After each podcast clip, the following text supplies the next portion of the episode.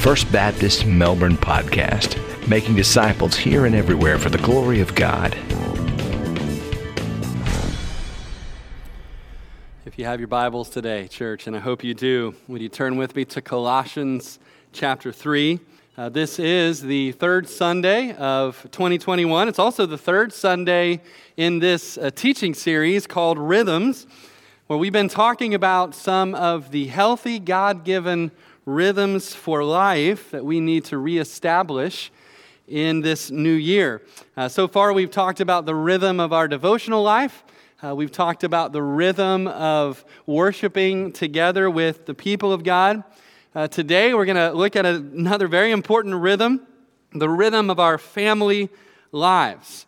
And uh, what is so interesting about this rhythm uh, that we're looking at today is that while the rhythms we looked at so far in this series could have been uh, negatively impacted, perhaps by uh, the pandemic last year, in some ways, this rhythm that we're talking about today could have been positively impacted by uh, the pandemic in 2020. We know that last year, COVID 19 uh, turned some things upside down, but it is possible that it also turned a few things right side up.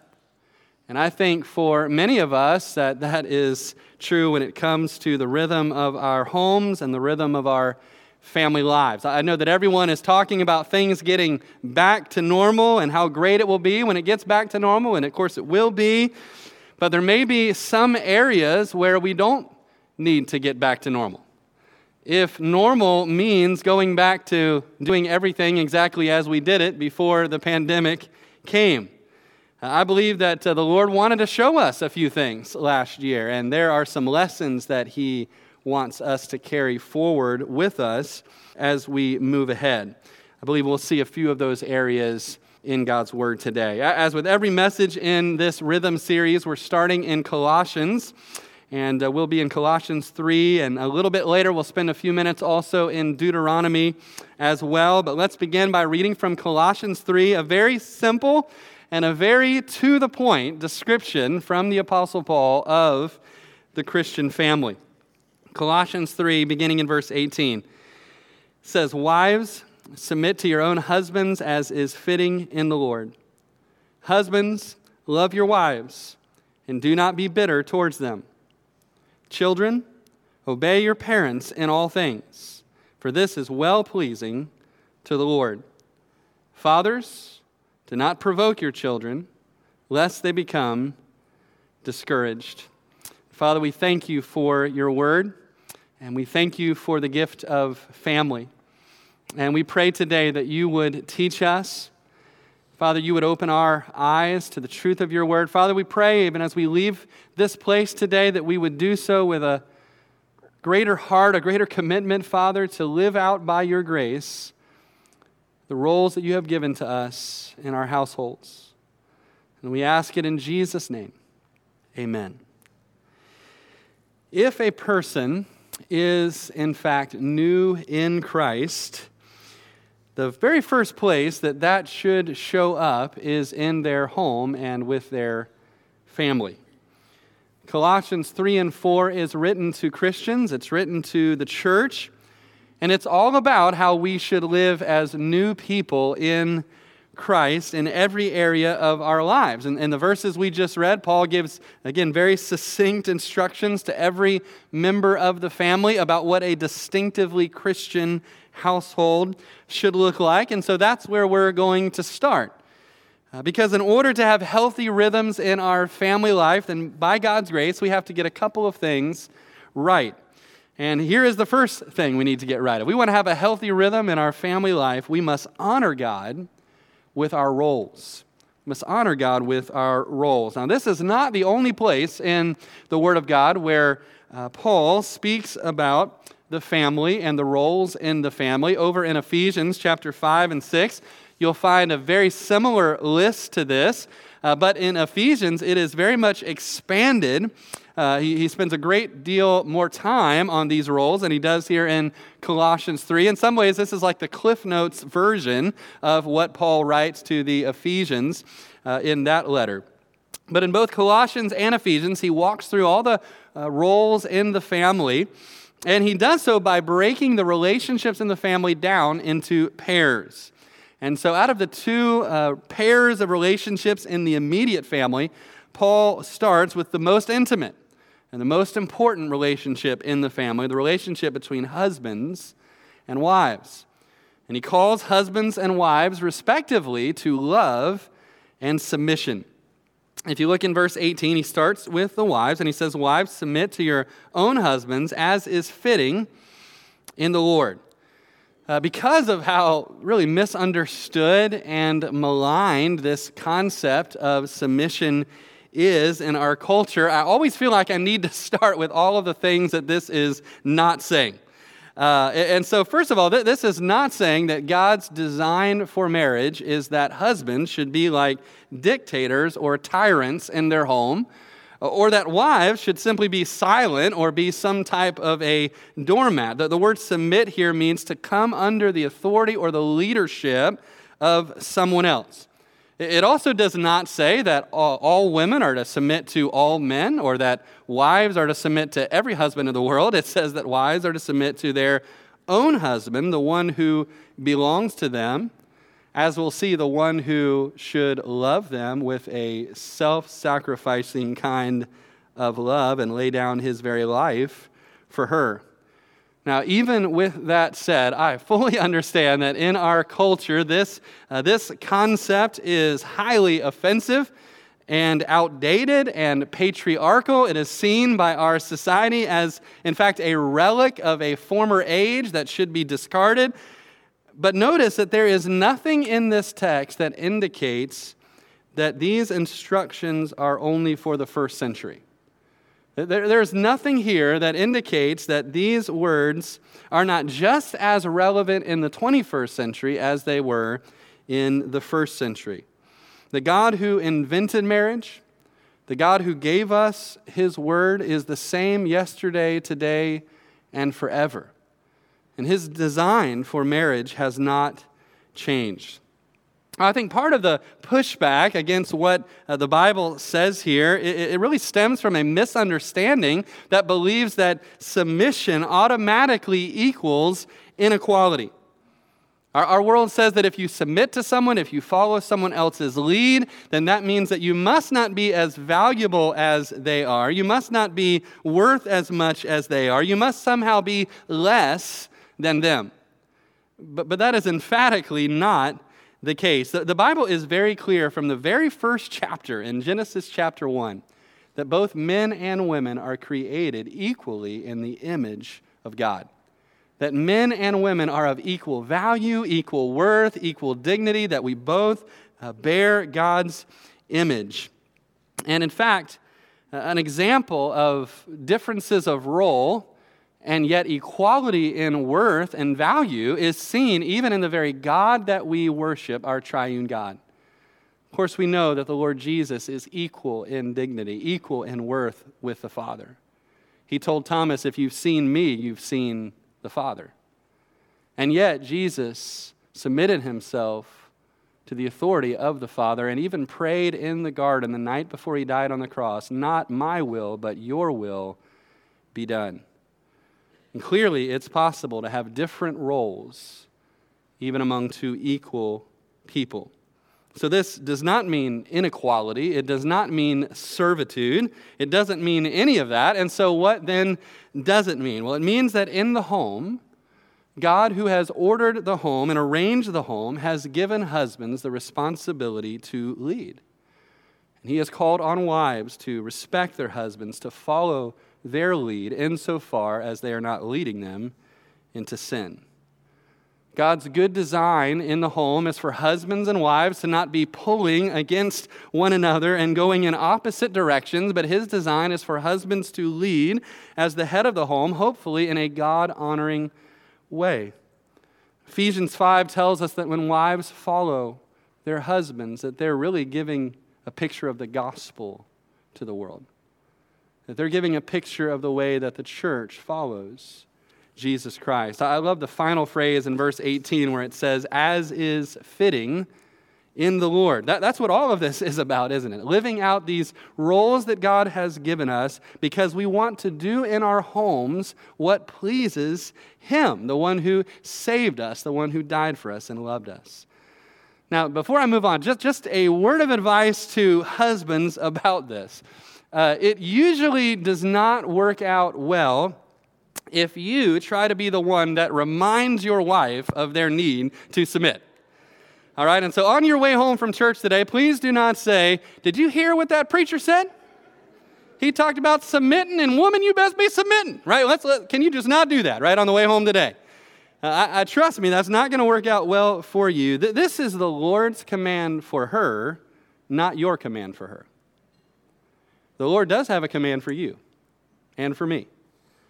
And it is one that is so simple and yet one that we so often fail to live out. Look at verse 19. Husbands, love your wives and do not be bitter towards them. Husbands, love your wives. It doesn't get simpler than that. But the word for love that's used here is the Greek word agape. Out of all the Greek words for love, it is the strongest. It's the word that refers to the love that God has for us. A love that caused the Lord Jesus Christ to walk up the hill of Calvary. In Ephesians 5, it's the love of Christ for his bride, for the church, that is held up as the ultimate example of the kind of love that we should have as husbands for our wives every day. And yet, because Paul knows what sinners we all are, he knows that sometimes we're guilty of doing the exact opposite of loving our wives. That's why he gives us a warning in the second half of that verse. Husbands, love your wives and do not be bitter towards them. I like how the ESV translation puts that. It says, do not be harsh towards them. You know, the two parts of this verse are connected, they're, they're related. When a husband is not loving his wife as he ought to, it is easy for him to begin to be irritated with his wife Maybe even to begin to keep a list going in his mind of all of the ways that his wife is letting him down and failing to hold up her end of the bargain. And because at that time, at least, his focus is not on loving and sacrificing for his wife, but all of the ways that his wife is not sacrificing for him, it is easy for bitterness to start to creep into a man's heart. And when bitterness and anger begin to creep into a man's heart, it is not long before that bitterness and anger comes out of his mouth. Jesus said, Out of the abundance of the heart, the mouth speaks. The verse says, Do not be harsh towards your wife. It, it, it's sad as I reflect on this how often I've been disobedient to that command. And I know that whenever I'm even a little harsh or rough with the words that I use towards my wife, the way that I respond to her, it, it's hurtful to her. There, there are many times where I have to go and apologize to my wife, Megan, and ask forgiveness of her, ask forgiveness of the Lord. Maybe, maybe there's a husband here who would say, you know what, I, I need to do that too. Maybe, maybe you're remembering a time you've been rough or harsh with your wife. I don't, maybe it was on the way here this morning. Maybe it was last night. Maybe it was this past week. And you need to reach out to her. I, I pray, friend, that you'll do that and not put that off. We're called not to be harsh or bitter towards our wife, but again to love them, to love them with our words, to love them with our time. And so, men, as we talk about healthy rhythms in our family life this year, let's make that one of our healthy rhythms that we spend time with our wives. Let's take the lead in that. Scheduling time with our wives, scheduling date nights with them, times to get away. Let's spend time with them by taking an interest in things that they like. You know, when I think about that word interest, I think about the word Pinterest. Sounds similar.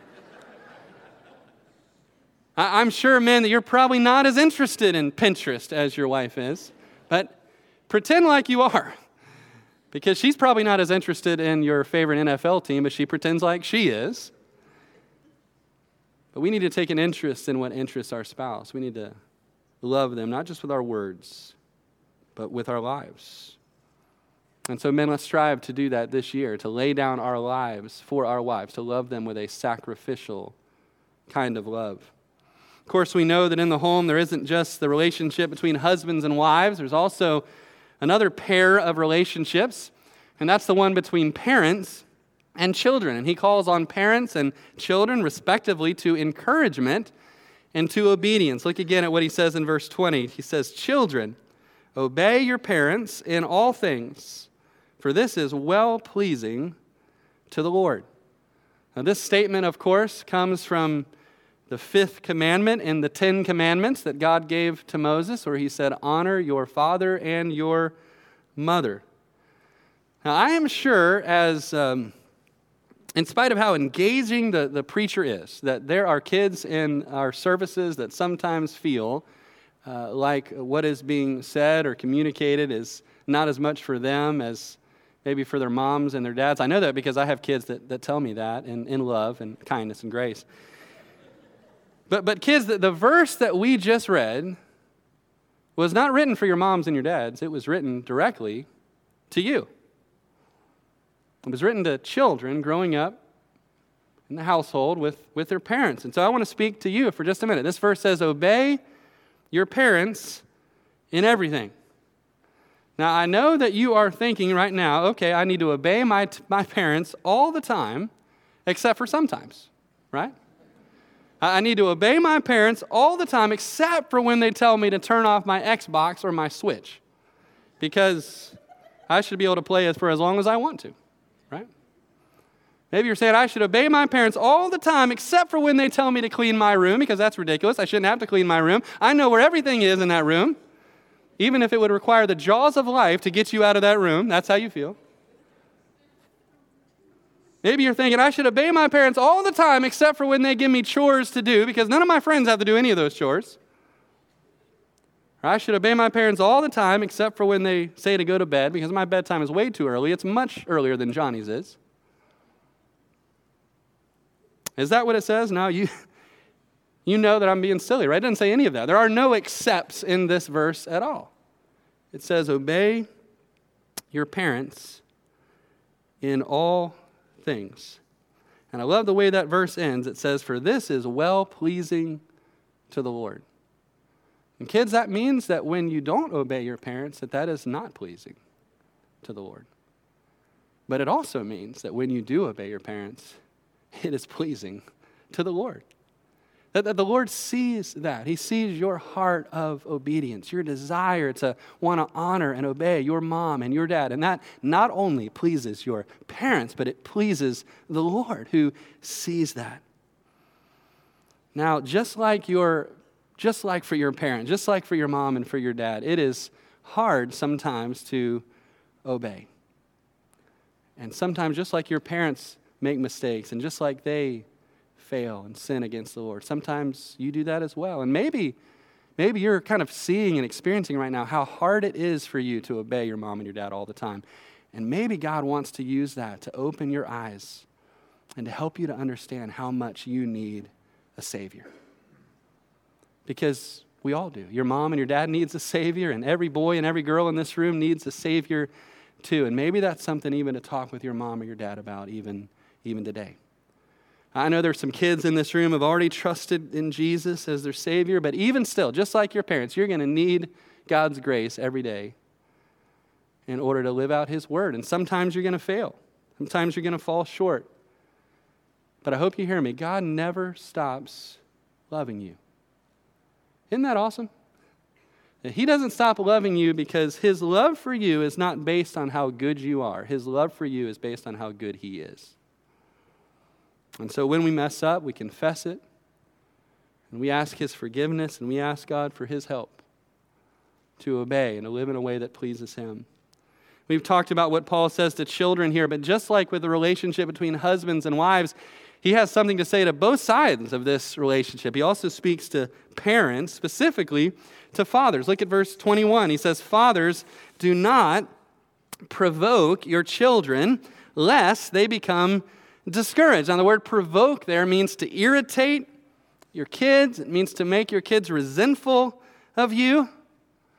And then he says, lest they become discouraged, and that means exactly that. Lest you bring them to a point where they feel discouraged, where they feel like giving up, where they feel like there's no point in trying to obey mom and dad because I can never please them, no matter how hard I try, no matter what I do.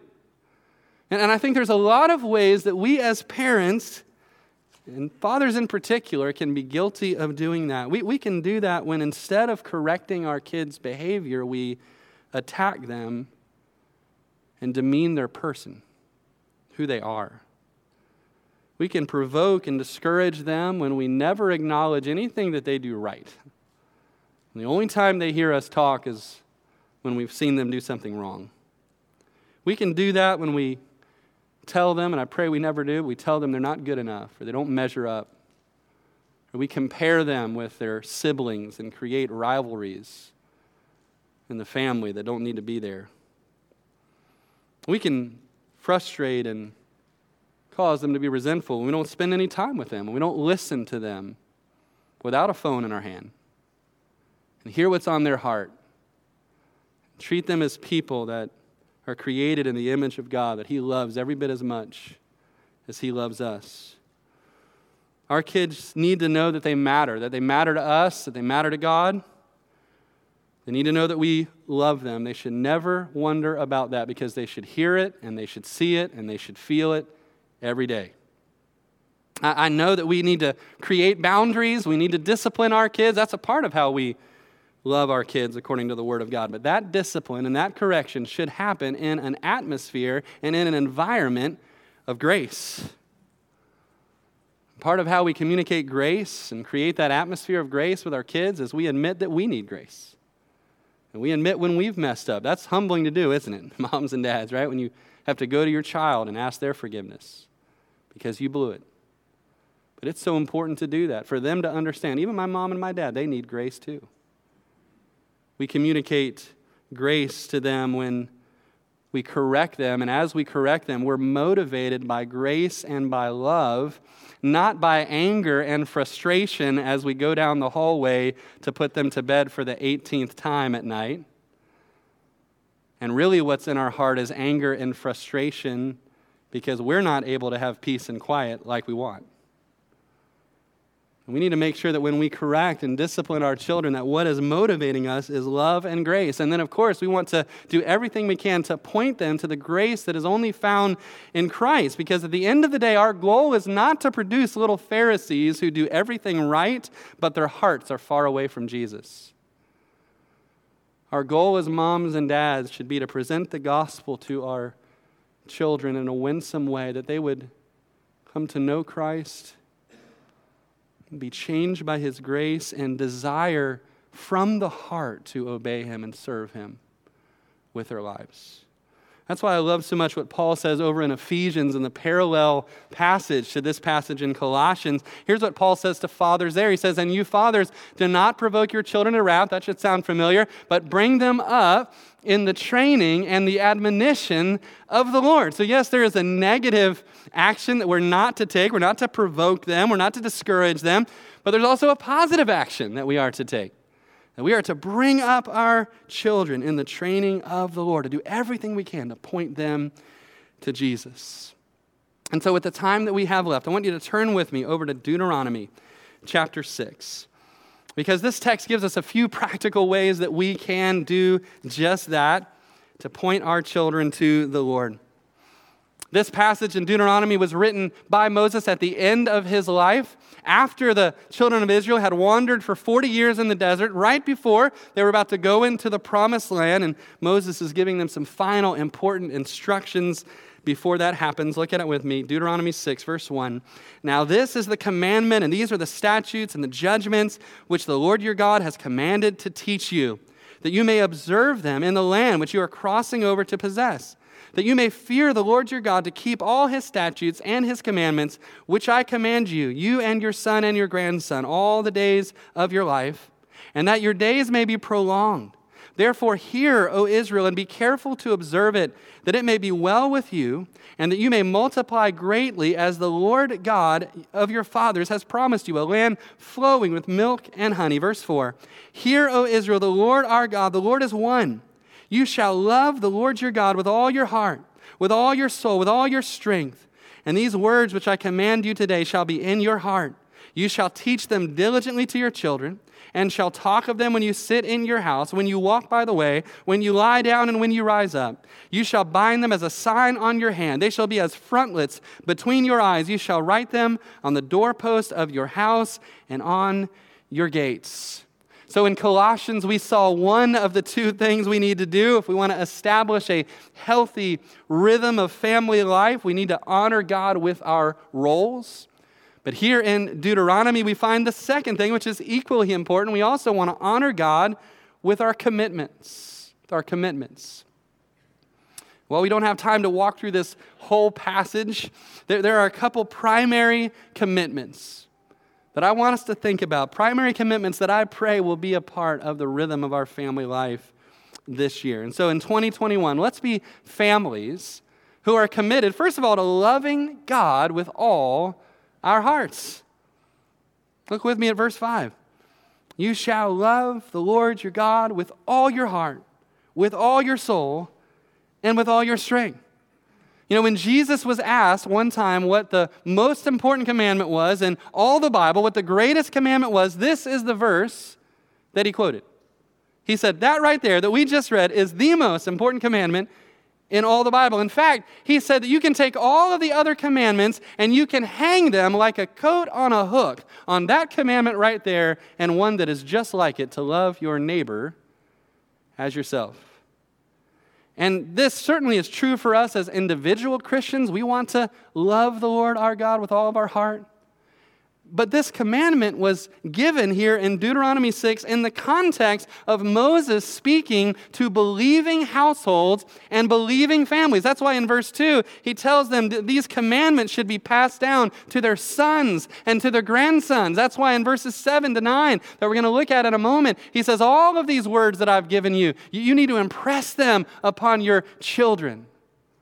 And so this wasn't just given to moms and dads, this was given to all of us that we need to lead our families to love the Lord our God with all of our hearts. Because here is the truth the place where we're supposed to first learn to love God with all our hearts is at home.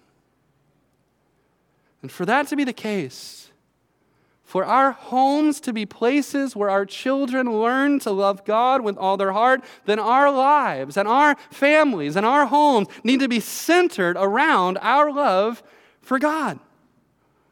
And friend, right now, is that the case in your home and in your family? This relates to everything we've been talking about so far in this series. Does your family prioritize worshiping God with the people of God, or is the church far below everything else on your priority list? Is it below sports? Is it below school? Is it below Disney World? Is it below everything else? Is God talked about in your home regularly? Is he rarely mentioned? There are so many other questions that we could ask ourselves just as kind of a, a test, a check to see if we really are all about the love of God. Is the Bible regularly read in your home? Are the things on your TV honoring to God in the midst of your home? Do you open up your home to others and those who don't know the Lord? Or is that even on your radar right now? And listen, I'm not asking these questions just of you and, and your family, I'm asking these questions of me and my family too. Because sometimes, even when you're a family that wants to love God with all of your heart and mind and soul and strength, as ours does, there are times where it is easy to get distracted, where it's possible, as it says in Revelation, for your first love to grow cold. And if you want to rekindle that love for God in your home and in your family, we've got to have one more commitment this, this year. Let's be families who are committed to filling our homes with the Word of God. That's what the end of this passage in Deuteronomy 6 is all about. He starts out in verse 6 by saying that before the Word of God can fill our home, it needs to fill our heart. Look at verse 6 with me. He says, These words which I command you today shall be in your heart.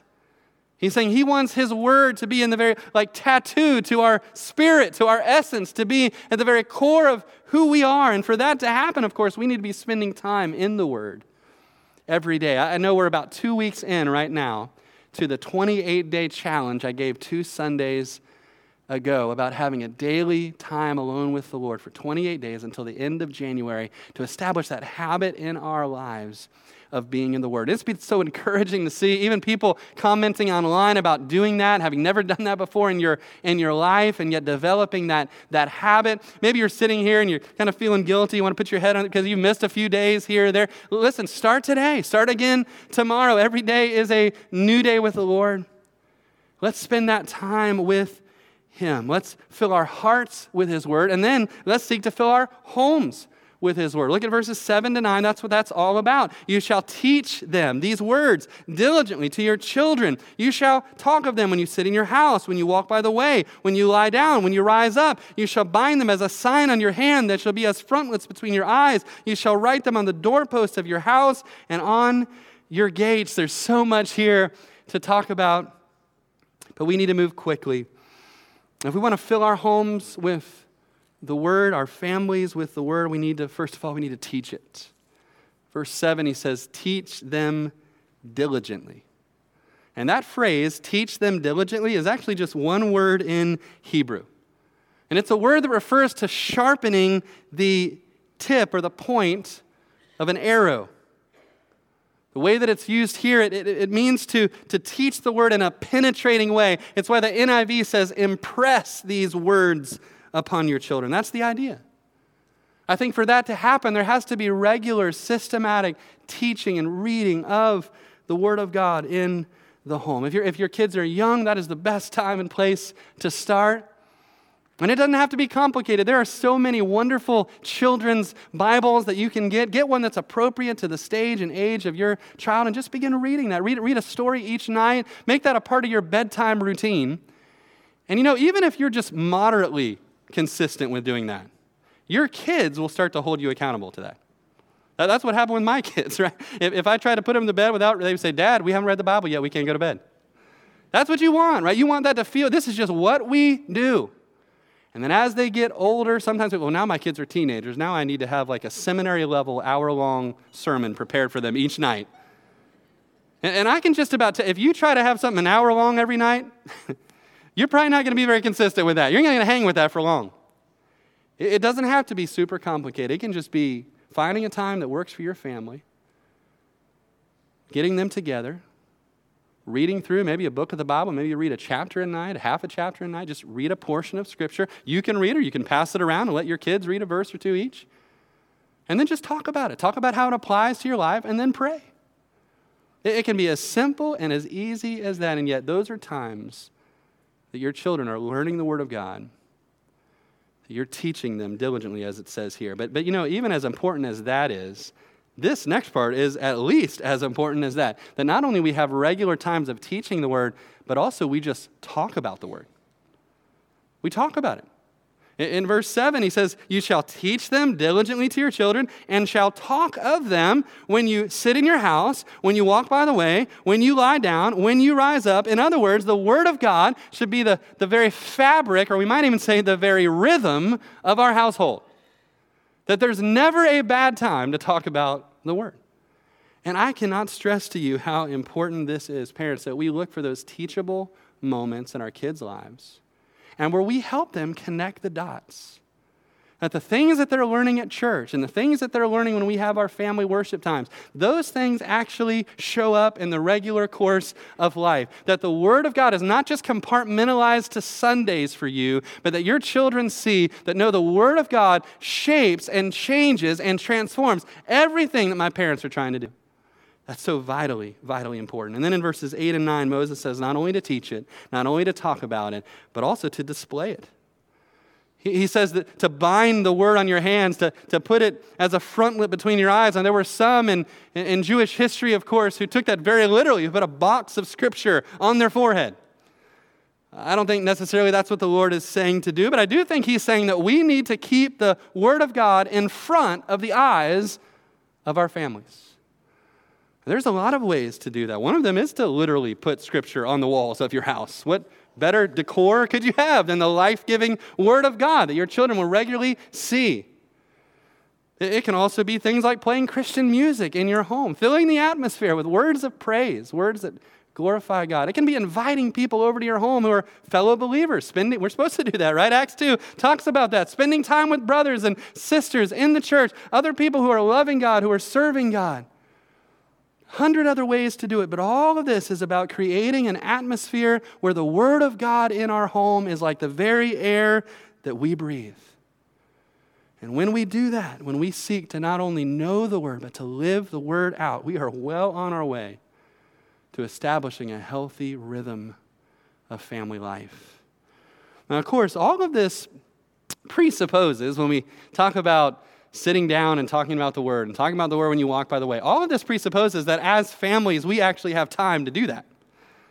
That we have time to sit down with our kids and time to walk by the way with them and, and to talk with them. And you know, as I reflected back to our family schedule before COVID, we were honestly so busy as a family that it seemed like, it wasn't quite the case, but it seemed like almost every night of the week there was somewhere to go and somewhere to be with four boys. One of them, somebody had a music lesson, somebody had a sports practice, or even a church activity. But almost every night, you, you can fall into this rhythm where you're scrambling after school to get out the door to something, and then to get back home and get dinner and get bath and get to bed. And then you start up the next day and you do it all over again. And you rarely have any time to do anything that Deuteronomy 6 is talking about. And then in 2020, in March, COVID happened. And like that, everything in our family's schedule was gone. And it was glorious. it was beautiful. And we had more time last year just to be with our kids, just to be home, to be with them, to read the Word together. We, we saw the relationships, even between our kids, improve and deepen. We saw the relationships between us and our kids strengthen and deepen, grow richer. And I attribute that just to more unhurried time together and unhurried time in the Word of God together. That's why I say I don't think the Lord wants us to forget some of those lessons that we learn when we, quote, get back to normal. Now, what does that mean? Does that mean that we never let our kids ever do any activities again? I, I, don't think so. I don't think there's anything inherently evil about music lessons or sports activities or any of that. But I do think it means that we don't need to go back all the way to where we were before.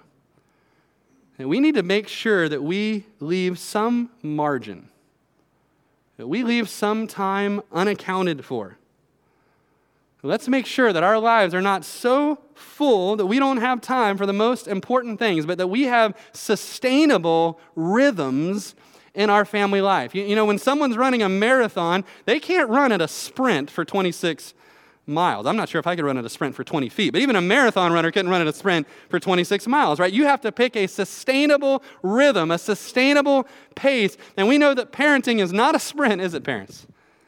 No, it's a marathon. And we need to pick a sustainable rhythm for our family. Now, that's going to look different for every family, I am sure. It will change based on the ages and the stages of your kid's life. But let's be sensitive to that as we move forward. I don't know what that looks like for you. Maybe it, maybe it looks like instead of your child playing seven sports in a season, they play one right? Maybe it means that, okay, we're going to sit our kids down and say, okay, in the fall, we're, we're going to do these different sports, but in the spring, we're just going to, we're just going to not. And we're, we're going to take a, a season of time to just make sure we have time to be in the course of our schedule. You know, and when I say all this, listen, I'm, I'm also talking about church activities as well. I'm an equal opportunity offender here this morning, okay? Because sometimes we can be as guilty as anybody. You know, we create like 87 ministries and programs for you to be a part of. And some of y'all, because you love Jesus, you're in all 87 of them. Maybe just cutting back one or two of those. Making sure that there's time for you to be at home, to do what Deuteronomy 6 says, to teach your children in your home as you walk by the way, and as you rise up, and as you lie down. Lord, help us in 2021 in the midst of a culture that says, go, go, go, do more, do more, do more, to have healthy, biblical rhythms in our family life. As I've done every week in this series, I want to end with just a simple, practical question. Here's the question What's one change God is leading you to make this week to establish a healthier, more biblical rhythm in your family life in 2021?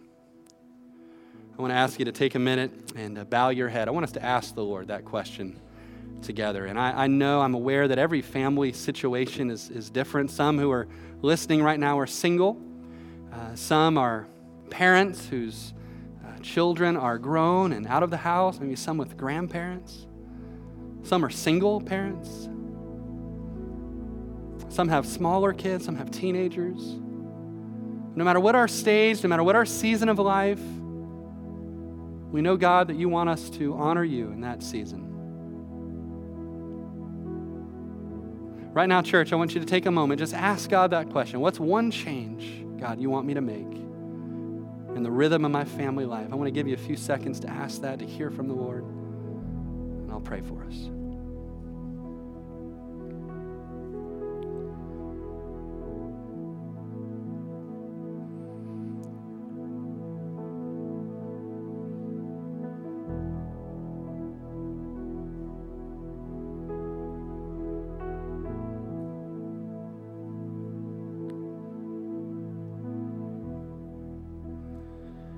Father, we thank you today for the gift of family. We know that our families, our households, are places where you want the light of the gospel to shine.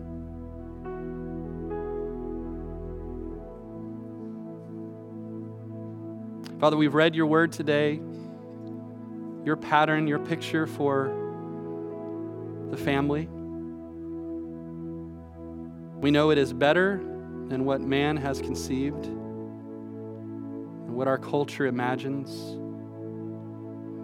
That it is right and fitting, that it is pleasing to you. Lord, would you help us to have a healthy rhythm in our family life this year? Father, help us to do that by living out the roles that you've given to each one of us in the household in a way that would please you and honor you. Lord, we need your grace to do that. Father, help us to honor the commitments that you would have us make to you. Father, first to love you with all of our heart, all of our soul, all our strength. That there would be nothing in our families, nothing in our homes that would be higher than you in our hearts. Father, may your word fill our homes this year like never before. Father, may your word wash over us. May it change the way we think, change the way we live, change the way we love, change the way we treat each other, even within the walls of our home. That everyone who might step foot in our houses this year would know that Jesus is Lord that this is a place where the grace and the love of Christ permeate. That we give our homes and our families to you. May they be honoring to you this year, we ask in Jesus' name.